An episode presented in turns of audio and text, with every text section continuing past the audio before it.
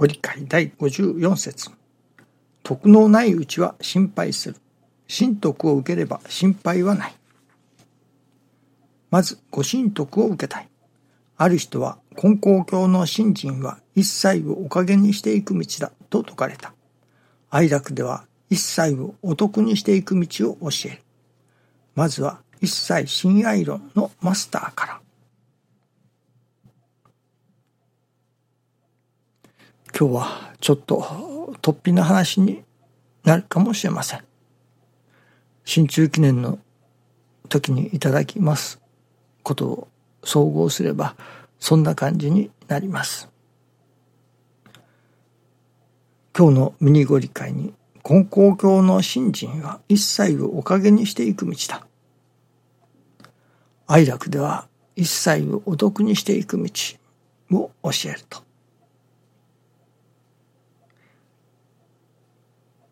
ということはこの根高教は一切をおかげにしていく道だと説かれた先生のその先生の言葉を借りれば愛楽理念は根高教ではないということになりますね。実は今朝いただきますのはその愛楽理念というものが根高教から出なければならない。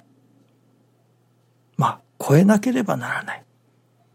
というようなことをいただくのですね。それは師匠がある時に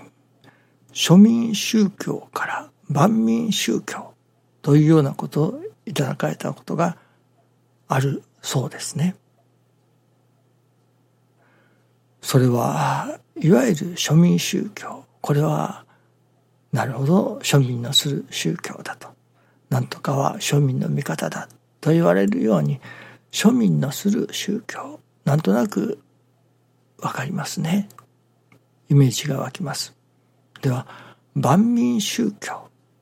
とはどういう宗教か。万民がする宗教だと。まあ万民がする宗教とは何をもって万民というのか。庶民とは違うわけですね。庶民は庶民なわけですけれども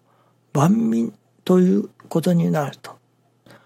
もちろん老いも若きも入ることはもちろんですけれどもそしてまた庶民とは言われないような人たちそれこそ大変貧しくて庶民とは数えられないような人たち。あるいは大変お金持ちというのか。でまたとても庶民とは言えないような人たち。そういう人たち。いわゆる全人類ということになりますね。万民ですから。それは頭が良かろうが悪かろうが器量が良かろうが悪かろうが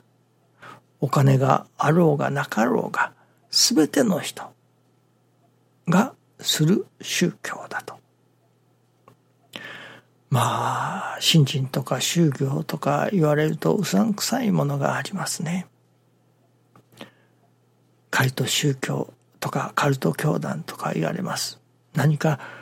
信心とか宗教というとちょっと毛嫌いされるところがあったりいたします。しかしまあ困った人は困った時の神頼みで身に難儀が降りかかっておる。またこういう願いを叶えてほしいという人は藁をもすがる思いでいわゆる宗教というのか信心というのかの門を叩きます。そして神様にすがろうとします。それはそれで良いのですけれどもこの愛楽理念というものがそのある宗教の教えであるという世界にとどまっておるならばこれはいわゆる庶民宗教の見教えというところでとどまるのかもしれません。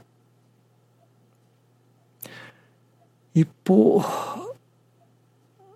学校というのかこの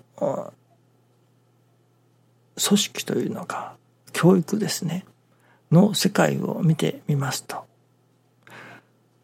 アメリカではたくさんのいわゆる宗教がキリスト教であったりまあが主ですけれどもありますけれどもその学校の中でいわゆる宗教的な授業というのでしょうかそういうものをしてはいけません。いわゆる偏った宗教偏ったその宗教の教えというものを教えてはいけないことになっております。もちろん病院などでもそうですね。偏った宗派の勧誘のようなことはいけませんね。日本でも同じだと思うのですね。私立の学校ならともかくとして公立の学校である宗教に偏った見教えをするということはできませんね。道徳の時間であったりいろいろあるでしょうけれどもある一つの宗教の教えを取り上げるまあそれが全体の中の全体を教えることの中の一つであればよいのでしょうけれどもその教えに特化するということは許されませんね。ですから師匠がこの我が心我が心学というものが小学生からでも小学校からでも教えられるようにならなくちゃいけないとおっしゃっておられましたけれどもこの愛楽理念が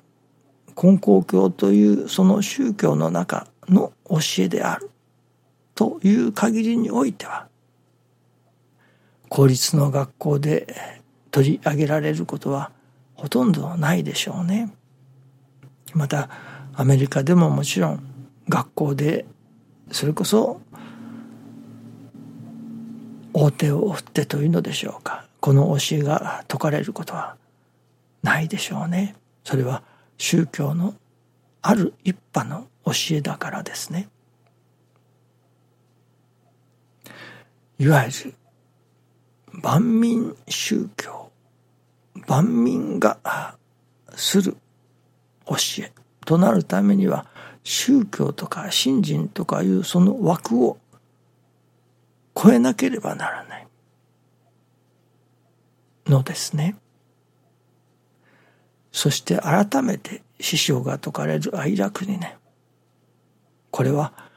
その生き方は全人類の生き方。私どもが人々が生きる上においてこう生きるべきだ。こう生きることが本当だ。ということを教えるものだと思うのですね。師匠が教える教えてくださる見教え。それは一宗教家あるいは一信心をする人がいただくべき教えとか身につけるべき教えというものではない。その範疇を超えなければならない。それこそ万民が身につけるべき教えだと。全人類が身につけるべきその生き方でその生き方を勘習うべき生き方だと。それを師匠が教えてくださった。愛楽理念というものはそういうものだと。だとすればこれは一宗教の中の教えでとどまっていたのでは公立の学校で教えることはできないわけです。もしこれが公立の学校でもこの生き方を愛楽理念による師匠の見教えによる生き方を説かれるようになるためにはこれはもう信心とか宗教とかいう枠から出てそれを超えて人間のあるべき姿のものとしての見教えにならなければならないということなのですね。ですからただ単におかげをいただくための教えであるとかお得をいただくための教えであるとかいうその範疇を超えて人間は各生きるべきだという範疇に入ってこなければならない。そのためにはいわゆる宗教色というのでしょうか新人色というのでしょうかそういうものを超えてしまわなければならない単なる一宗教の中の見教えだということであったのでは世界中の学校で教えてもらうことはできないのですね。世界中の学校でこの愛楽理念が説かれるようになるためには愛楽理念が既存のいわゆる宗教というものからまあ脱却するというのかそれを超えたもう一つ向こうの全人類のための全人間のための生きるべき姿を示すものだと。いう世界に入ってこなければならない。単なる新陳やある宗教の教えの枠を出なければならない。ということなのですね。どうぞよろしくお願いいたします。ありがとうございます。